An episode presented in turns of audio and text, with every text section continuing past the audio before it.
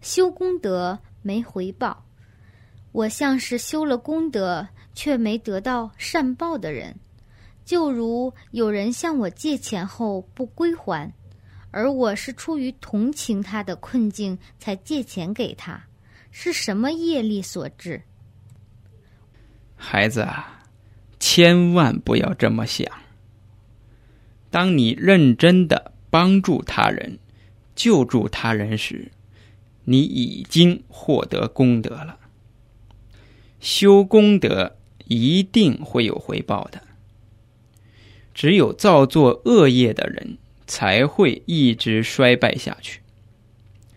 你看到他辛苦而同情他，把钱借他，但又没得到偿还，那是因为他真的没钱还给你。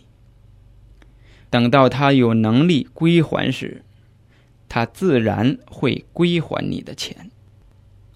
你要认为这是在帮助亲戚的功德，才会变成你所有的功德。